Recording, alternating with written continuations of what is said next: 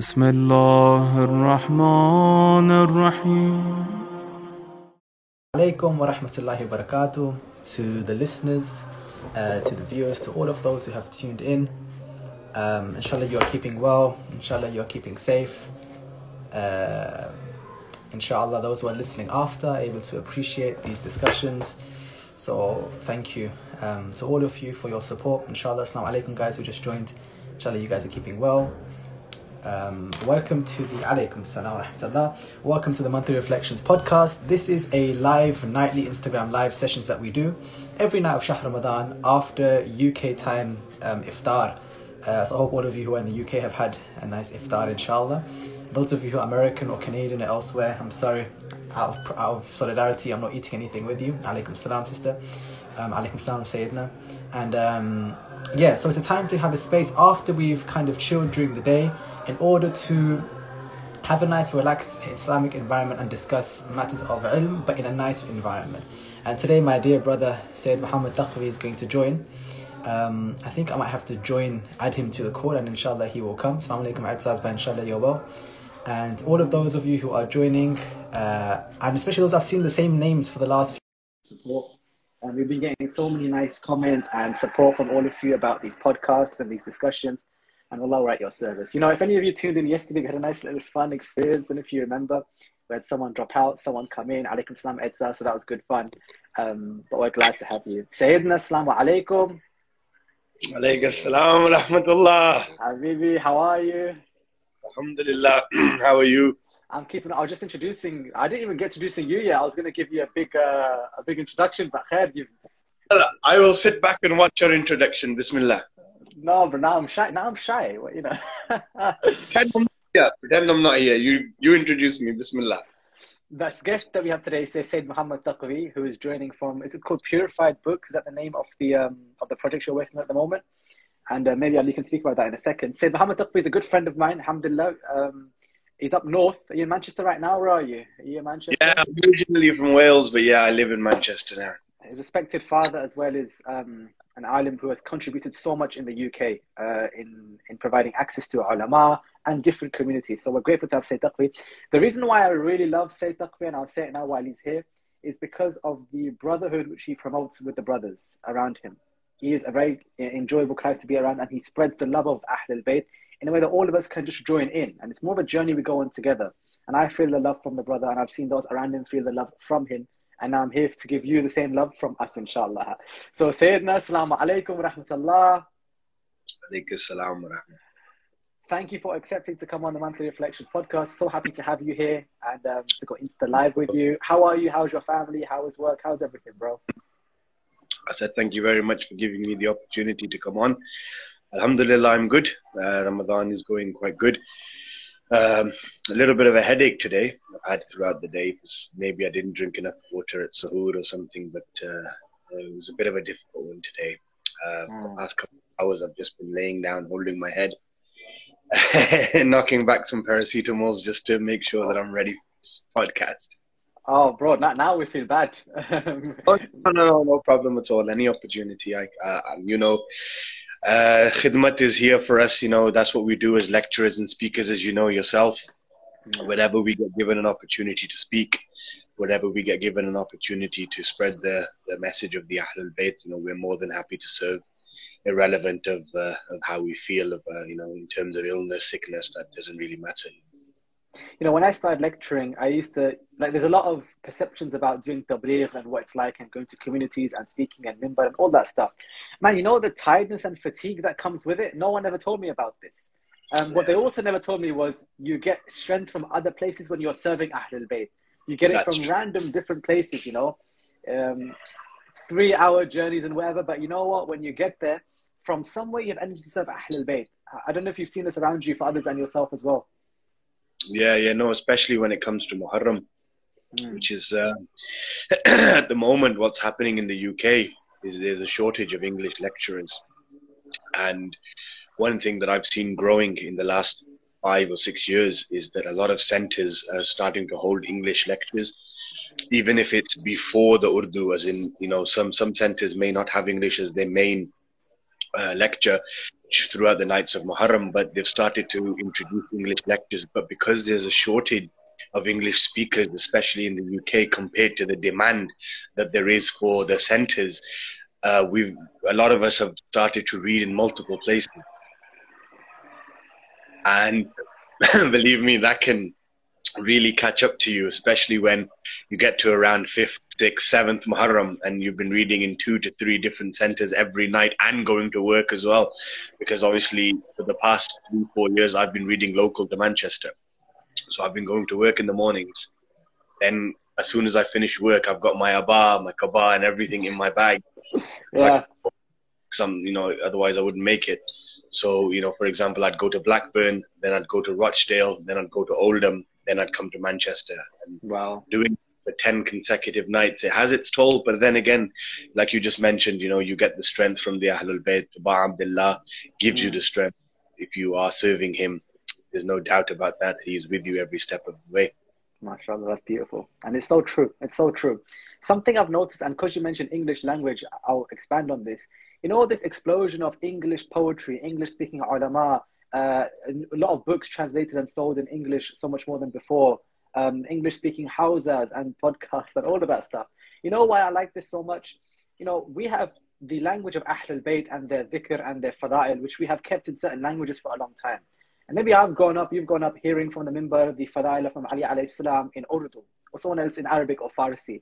But when you say Yeah. in English, have you noticed that this is actually the first time in a lot of places that some people are actually hearing the merits of Ahlul Bayt in English? They never heard it before. And the value of this is they're now not these inaccessible figures in my parents' generation. Ahlul Bayt are for you. They are for you. And their words belong to your life and their meaning is as directly applicable to your challenges. And I think in the English language, the work that we're doing at the moment, which is so important, by the way, is allowing people to have a new relationship to Ahlul Bayt, which they might not have had before. I know Yeah. that I've heard this in your lectures. Do you get what I'm trying to say? Like, people have a special connection now to the Imams because they hear it in English, basically. They understand it. That's the main thing. Like I've got two boys myself, you know, aged five and seven. Yeah, we're trying to teach them Urdu and we're trying to teach them Punjabi and trying to make sure that they're in touch with their Asian culture. But then again, you know, English is their main language, you know, and uh, if if we jump another another generation down the line, you know, one or as in my my grandchildren, so to speak.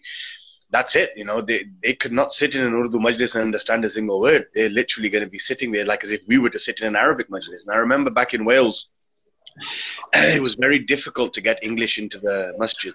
Um, now that could be due to several reasons, but one of the main reasons was the elders didn't want it, right? And I believe English lectures in Wales, especially, caught on really late. And I was there for 25 years, but I rarely got a chance to lecture. And then after I moved out of Wales and I moved to Manchester, all of a sudden Wales has been holding English ashras. And I'm like, yeah, I've been there for 25 years and I did not get a chance to speak.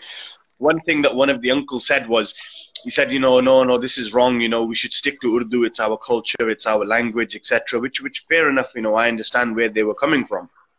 But one comment he made, which really made me Mm, not like, was he said that when the majlis is going on, all the youth is standing outside. Oh. And then as soon as the Messiah finishes, they all come inside, which is wrong. And my reply to him, with the utmost respect, obviously we respect our elders, irrelevant of, of, of the situation. So with the utmost respect, I said to him, I said, Uncle, tell me one thing.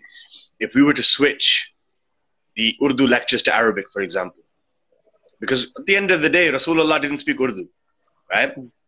Imam Ali didn't speak Urdu, right? So originally lectures in majalis were formed in the language of Arabic, right? Yeah. We couldn't understand Arabic, or our forefathers couldn't understand Arabic. Therefore, they translated the lectures into Urdu so that we could understand. Now we've come to a generation where English has become our main language, and our children don't understand Urdu and Punjabi.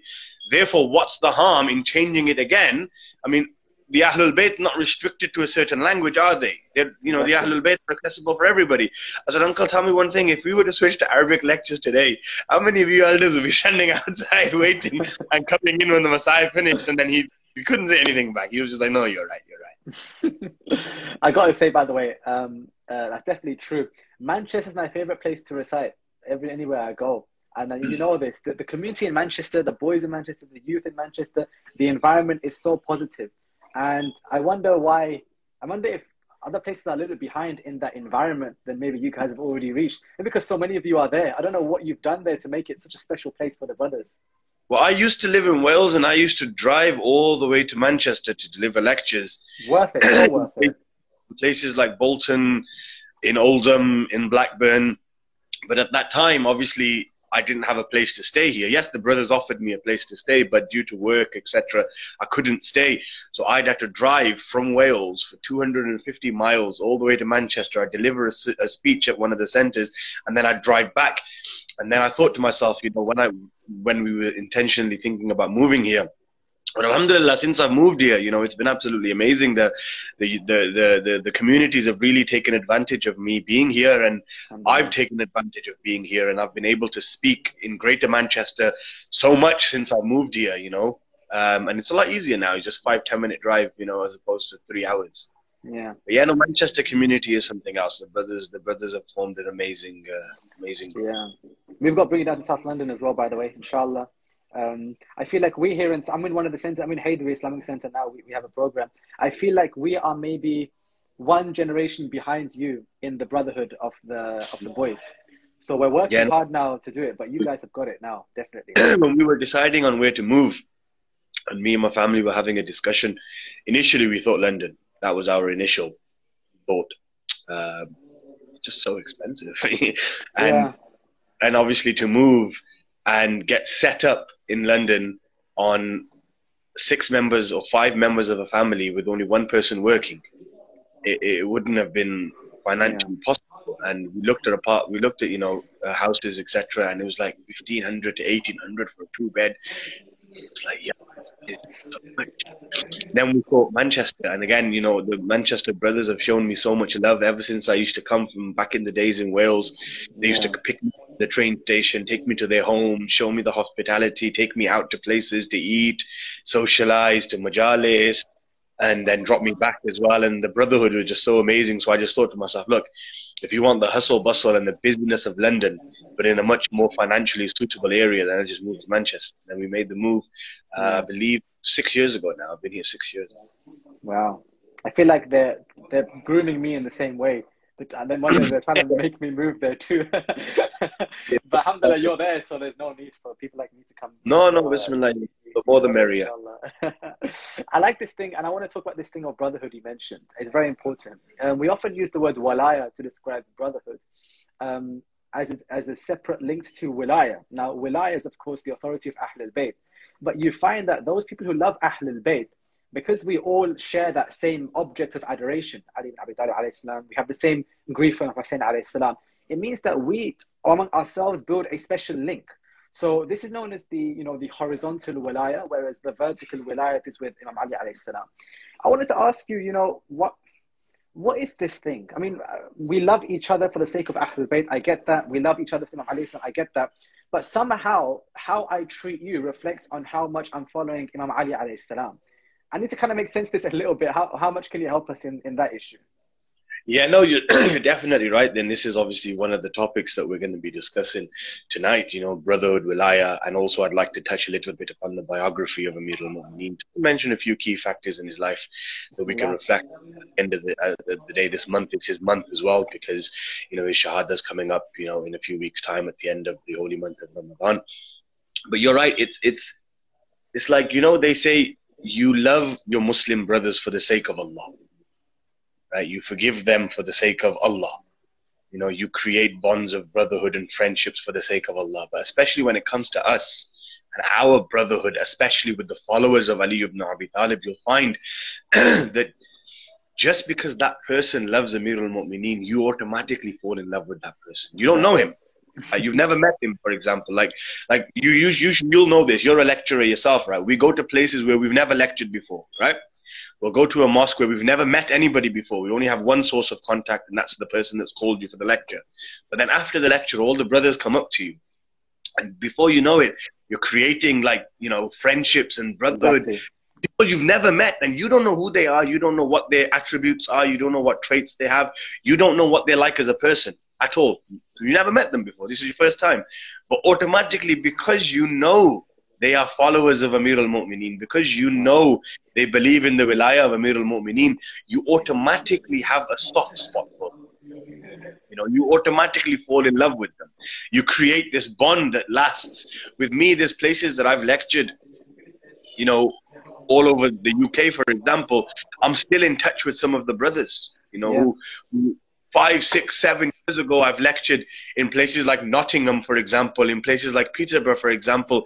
And up till today, I'm still in touch with those brothers. You know, we, we, we're still talking on a, on a daily basis, whether it's Facebook, whether it's WhatsApp, whether it's Instagram, Snapchat. That bond, that love is there. But like you said, the source of that love and brotherhood is the wilayah of Amir al-Mu'mineen. You love that person because they love Ali.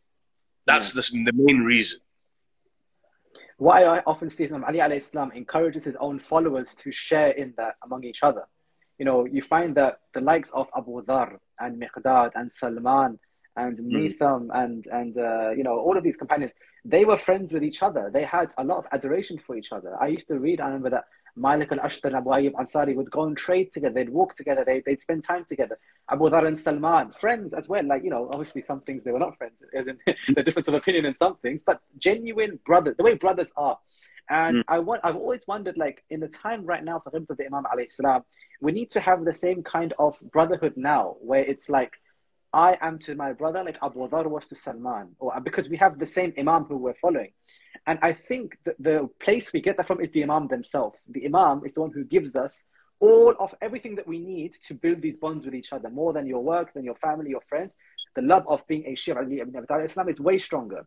So I wonder in the life of Ali alayhi salam, in the way that he is, in the way that he acted, in the way that he, the way that he decided to spend the time that he spent, what do we have from Imam Ali alayhi which helps us in knowing each other better and being better friends? You know, what is so special about his life that survives until now?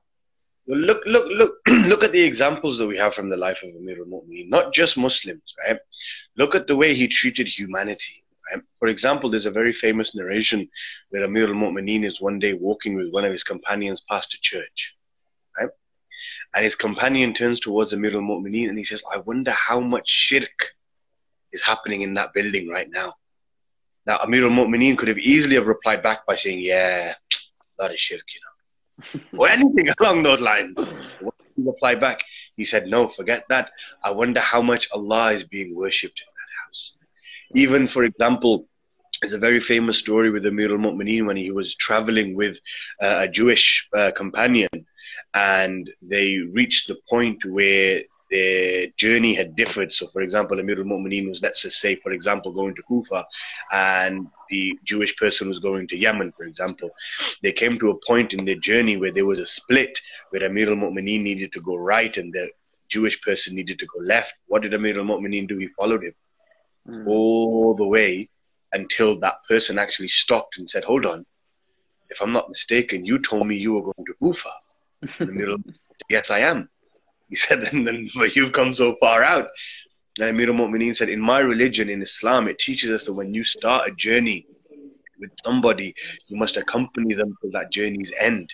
So therefore, I followed you all this way away from my own destination, just so that I could keep you company. So this was Amir al-Mu'mineen's akhlaq. This was Amir al-Mu'mineen's Wow.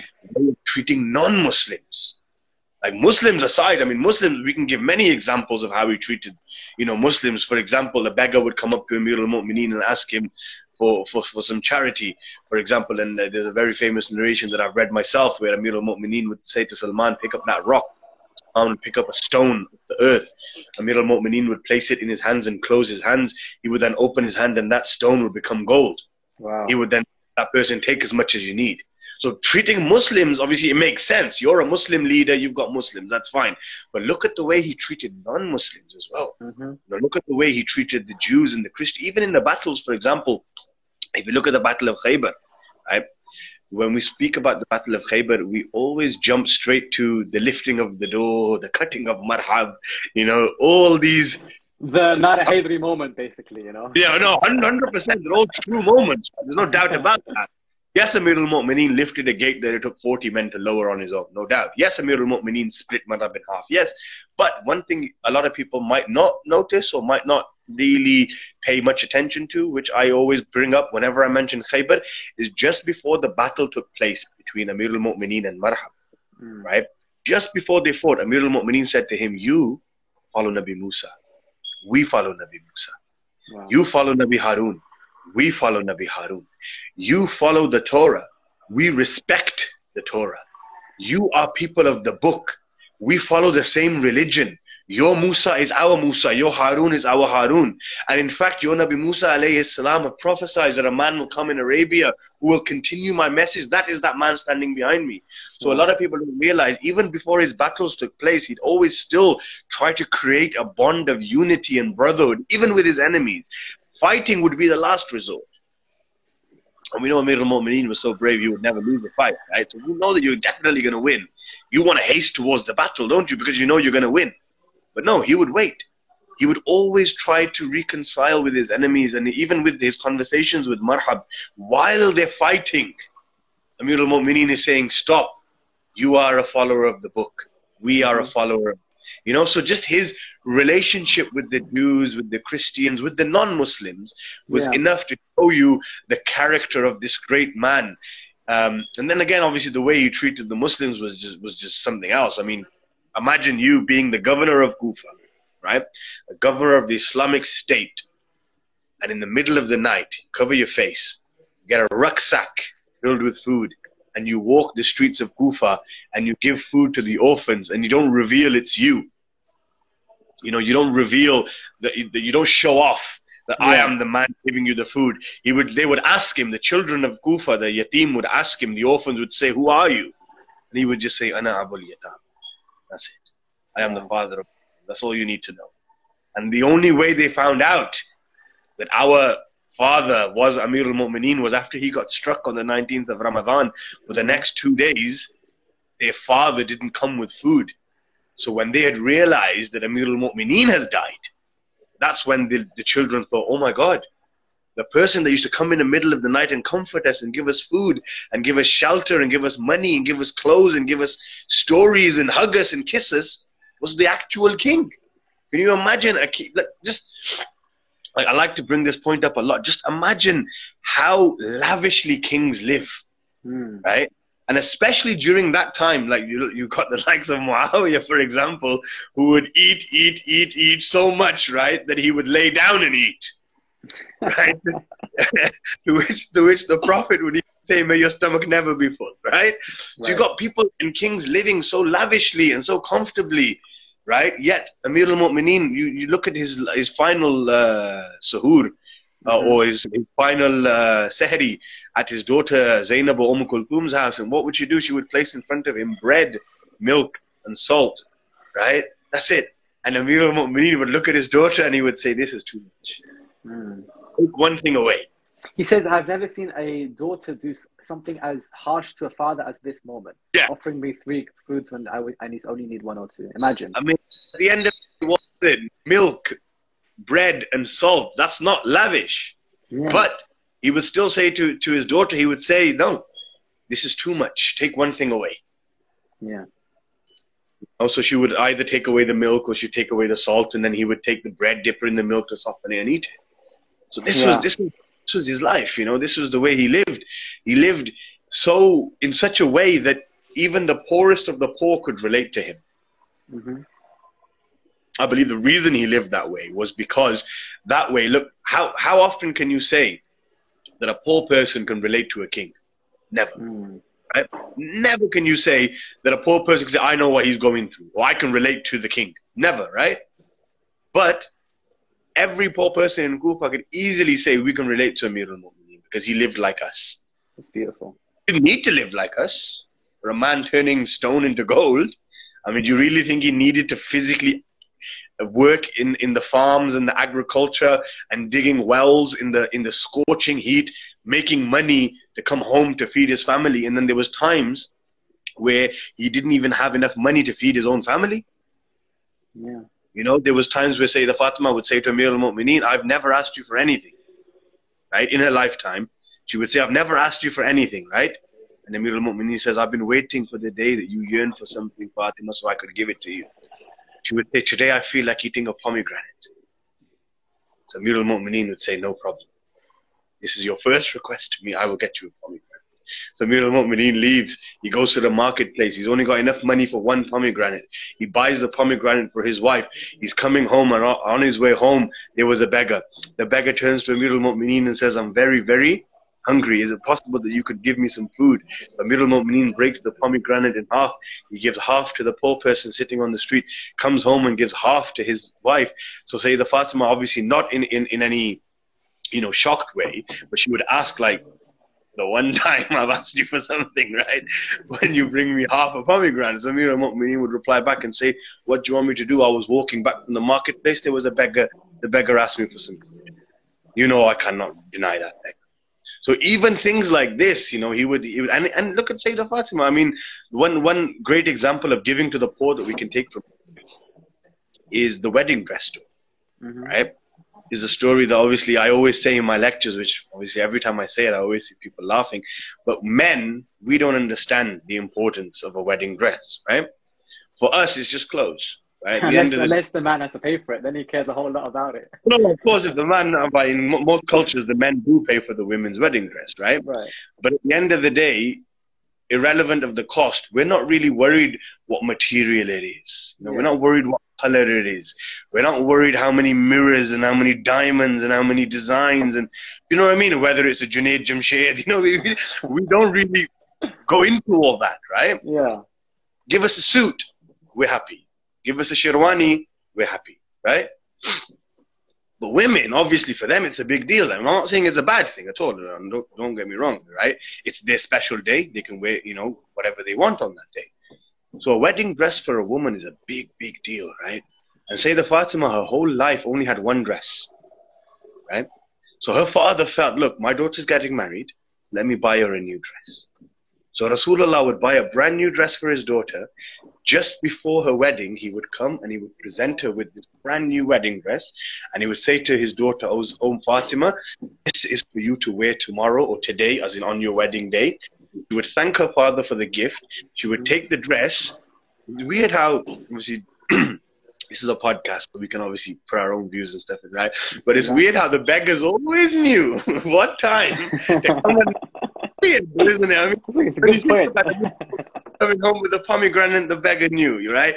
Fatima the Zahra, salamullah alayha, gets blessed with you, the beggar. Wallah, I never thought about this before. Every story there's also, beggar who knows exactly what to ask. take it one, I'll take it one step further. The story in the Quran when um, Imam Hassan and Hussein alayhim salam got ill, yeah. right? and the Ahlul Bayt made a vow to fast for three days, and every single day at the time of Fatur, as they were about to eat, the beggars come at the door. It's kind of weird how these stories work the, out. The, the, cheekiest beggar that I know is the one who, while Imam Ali Islam is fighting, while he's fighting, says, I heard that you, you never say no to a beggar. Yeah. He's like, well, yeah. And he's like, give me your shield then. Now, or give me your sword. Now, here's the sword. Here's the way the narration is funny he knows Imam Ali alayhi salam. he knows he wants to know. So he knows he'd say yes. So this guy's come with a plan. Like he, he's at home, he's putting on his sandals, he's getting his clothes. The wife's like, you going to fight? Yeah, guess what? I'm gonna ask somebody for his sword. No one's done it before. Wife's like, you're mad. What are you on about? No, no, watch ya. I'm gonna get his sword off him. He goes, he plans, he's got his whole day ready. And the answer he gets destroys him.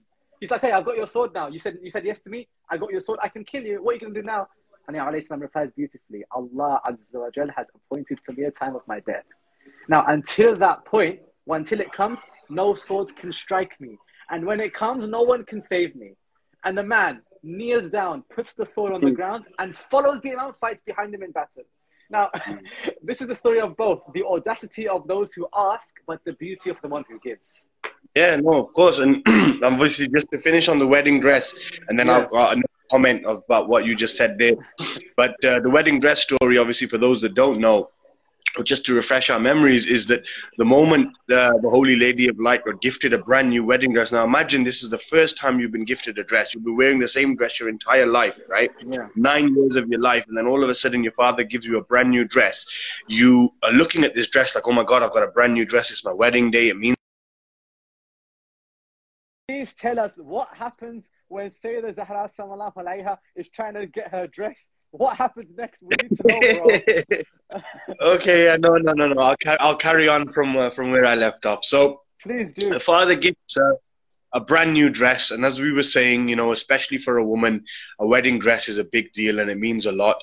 So she, Yeah. she got given this brand new dress. She's really excited to wear this dress on her wedding day. Then all of a sudden, a beggar comes and knocks on the door. It's a lady who says that I don't have any clothes, and is it possible that you could give me some clothes? Right? Yeah. So Sayyidah Fatima then gifts her a brand new wedding dress to the poor lady and gets dressed in her normal clothes for her wedding. when Rasulullah comes to collect his daughter to take her to the wedding ceremony, he sees that she's wearing the same dress that she was wearing before, and she's not wearing the brand new dress that the Prophet had gifted her. So evidently the Prophet asks, Oh my beloved daughter, where is the dress that I gave you? So she replies Yeah. back and says, Oh, father, as soon as you had gifted me that dress, a few moments later, somebody knocked on the door and they asked if it was possible for me to give them some clothes because they didn't have any. And you know that Allah subhanahu wa ta'ala has said, He loves those that give out of that which they love. Mm. I love that wedding dress, but I love Allah more. Wow. So, to attain Allah's pleasure, I gave my wedding dress away, right? Now, one thing that we have to notice, especially when it comes to charity, Sayyid, is we don't give brand new things away, do we? Mm. We always I hear give you. away clothes or shoes or items that we no longer need. They're ripped, they no longer fit. It's too big for you. It's too small for you. Don't like the color. Exactly, Hey, give it to charity. exactly right. You'll notice that you know a lot of people, you know, when they've got brand new trainers, they'll give the old ones away to charity. If they've got some new clothes, Right, they'll give the old clothes away to charity. But what Sayyidah Fatima was showing us was she could have easily have given her away her old dress, right. Mhm. right, and kept her brand new dress. But she gave her brand new dress to charity and kept her old dress. And her response to her father was, Allah loves those that give charity out of that which they love. I love the wedding dress, therefore I gave it. Yeah. So coming back obviously onto topic, so we were mentioning Amir al-Mu'mineen and we were mentioning, you know, how he treated non-Muslims and how he treated Muslims as well and the bonds of brotherhood. And you mentioned a very beautiful story where you mentioned Amir al-Mu'mineen in the battlefield where somebody would ask him for his sword and Amir al-Mu'mineen would give his sword away. And then he would say that Allah has decided that, you know, there is a time for me and nobody can take for that time. Just off that, uh, it sparked, uh, you know, something in my mind where I remember that there's a very famous incident between the Tamar, Mhm. and Mukhtar al-Thaqafi, right? Right. Where both of these were present, standing in front of Ubaidullah ibn Ziyad, right? And Ubaidullah ibn Ziyad said to Misam that, is there a possibility that you will ever stop proclaiming and mentioning and praising Amir al-Mu'mineen? Right? Now, Misam Mhm. and Mukhtar were friends. Right. What's the response? Right? This, this story always gets me, right? I've been told I'm good at storytelling because I've built up a lot of tension. And then I story, right? But remember, these two were friends, right? so when Yeah. Ubaydullah ibn Ziyad says to Misam, is there any way that you will stop proclaiming the praise of Amir al-Mu'mineen? Is there? And Misam replies back by saying, yes, there is one thing that if you do it, I will stop. So Ubaydullah says, what's that? He says, kill Mukhtar and I'll stop saying Ali. So Mukhtar turns towards his, his friend, Misam. He says, What are you doing? I thought you were my friend. what do you kill me? and then you'll stop proclaiming the praise of Amir al Mu'mineen. And then Mhm. Misam gives the most beautiful reply. He says, Mukhtar, do you not remember that Amir al Mu'mineen said, Ubaidullah ibn Ziyad will die by your side?" So how is it possible that Ubaidullah is able to kill you when Amir al-Mu'mineen has said you will be the one to kill him? So in essence, what I'm saying is there's nothing that you can do to make me stop praising Amir al-Mu'mineen. But we have so much certainty in the words of our Mawla, so much certainty in his statement that the heavens and the earth can move from their place, but the words of Amir al-Mu'mineen will always be true. To the extent that 100%. Amir al-Mu'mineen would say to Misam, Misam, this is the tree that you will be hung by. And what does he do? Instead of cutting that tree down, he goes and waters the tree Wow. And sits next to the tree and says, This is the tree where I will die. Right? Yeah. So, you know, and obviously when when mentioning charity and giving away, obviously we have to mention the story of the ring. We have to mention the wilayat of Amir al-Mu'mineen. So Most just a little a little backstory before we we delve because whenever i i like to mention historical uh, incidences i don't like to just jump straight into it i like to give a bit of a background because there's there's always a purpose why everything happened there's always a reason why everything happened right so the story of the ring you'll notice that a lot of people start off straight away by going in and they delve straight into the verse right but what i like to do is i like to go a little bit back and understand why was this verse revealed right? right. has to be a purpose. Okay? Now, the purpose was that two Jewish individuals came to the Prophet. Now, this hadith has been narrated by Abu Dhar al-Ghifari, one of the great companions of Amir al-Mu'mineen. Allah. Abu Dhar narrates that two Jewish individuals had come to the Prophet and they presented a question. They said, yeah, they said to the Prophet that Musa, alayhi salam, in his lifetime, elected Harun alayhi salam as his successor in his lifetime. Right?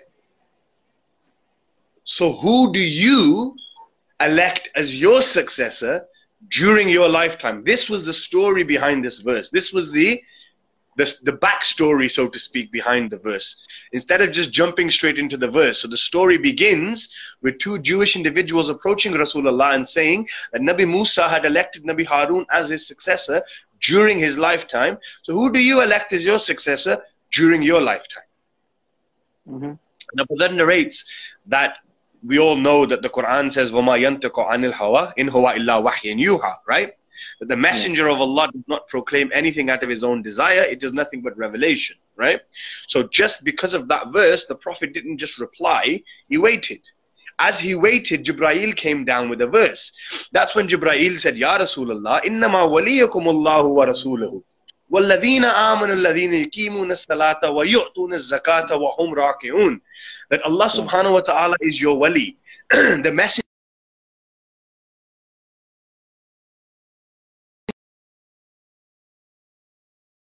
whilst in the state of ruku are the third category to walayat right? right right now when this verse was revealed it didn't make any sense okay so to the prophet of course it made sense.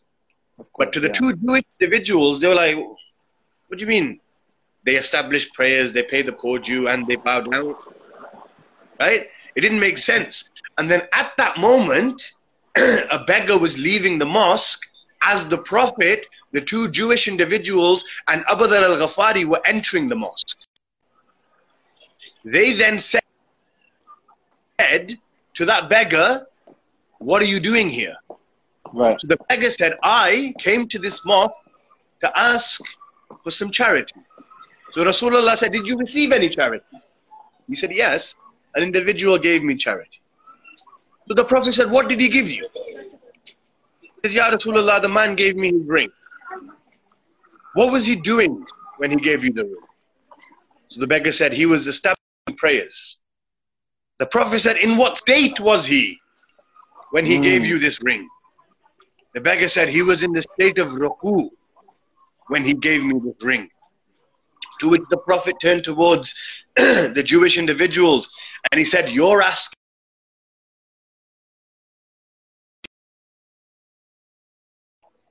successor during his lifetime.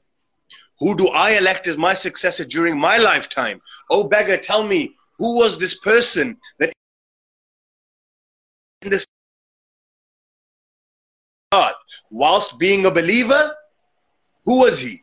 So the beggar said it was that man over there, Ali ibn Abi Talib alayhi Wow, salam. wow, wow. The Prophet then turned towards the two Jewish individuals and he said, You are asking me who's my successor during my lifetime? That man right there fits the category of this verse. Therefore, Beautiful. he is the one who is my successor during my lifetime. That is the way I present the story of Wilaya. As opposed to just jumping straight into the verse, there's a backstory. right? There's, there's, you know, there's a hadith from the Prophet, a very famous one, to which he says to Amir al-Mu'mineen, are you not satisfied? So Amir al-Mu'mineen says, with what? He says, بِمَنْزَلَةِ هَارُونَ مِن Musa. Wow. You are to me as Harun was to Musa. إِلَّهُ لَا نَبِيَّ بَعْدِي Except that there will be no prophet after me. Ya Ali, you are to me, Harun was to Musa. So that correlation of, of, of, of Nabi Musa and Nabi Harun reflects upon the Prophet and upon Amir al-Mu'mineen and something that maybe some of our viewers have, so maybe they have come across is the similarities between Nabi Harun and Amir al-Mu'mineen are great, right? We're all very familiar with an incident that when the Prophet first built the mosque of uh, Medina Nabwa, all the companions' doors used to open into the mosque, right? So they had their front doors and go out and do their daily shop. Everybody had a back door that opened, but the issue was that a lot of the companions in the state of impurity were entering the mosque. Yeah. You still with me, Ian?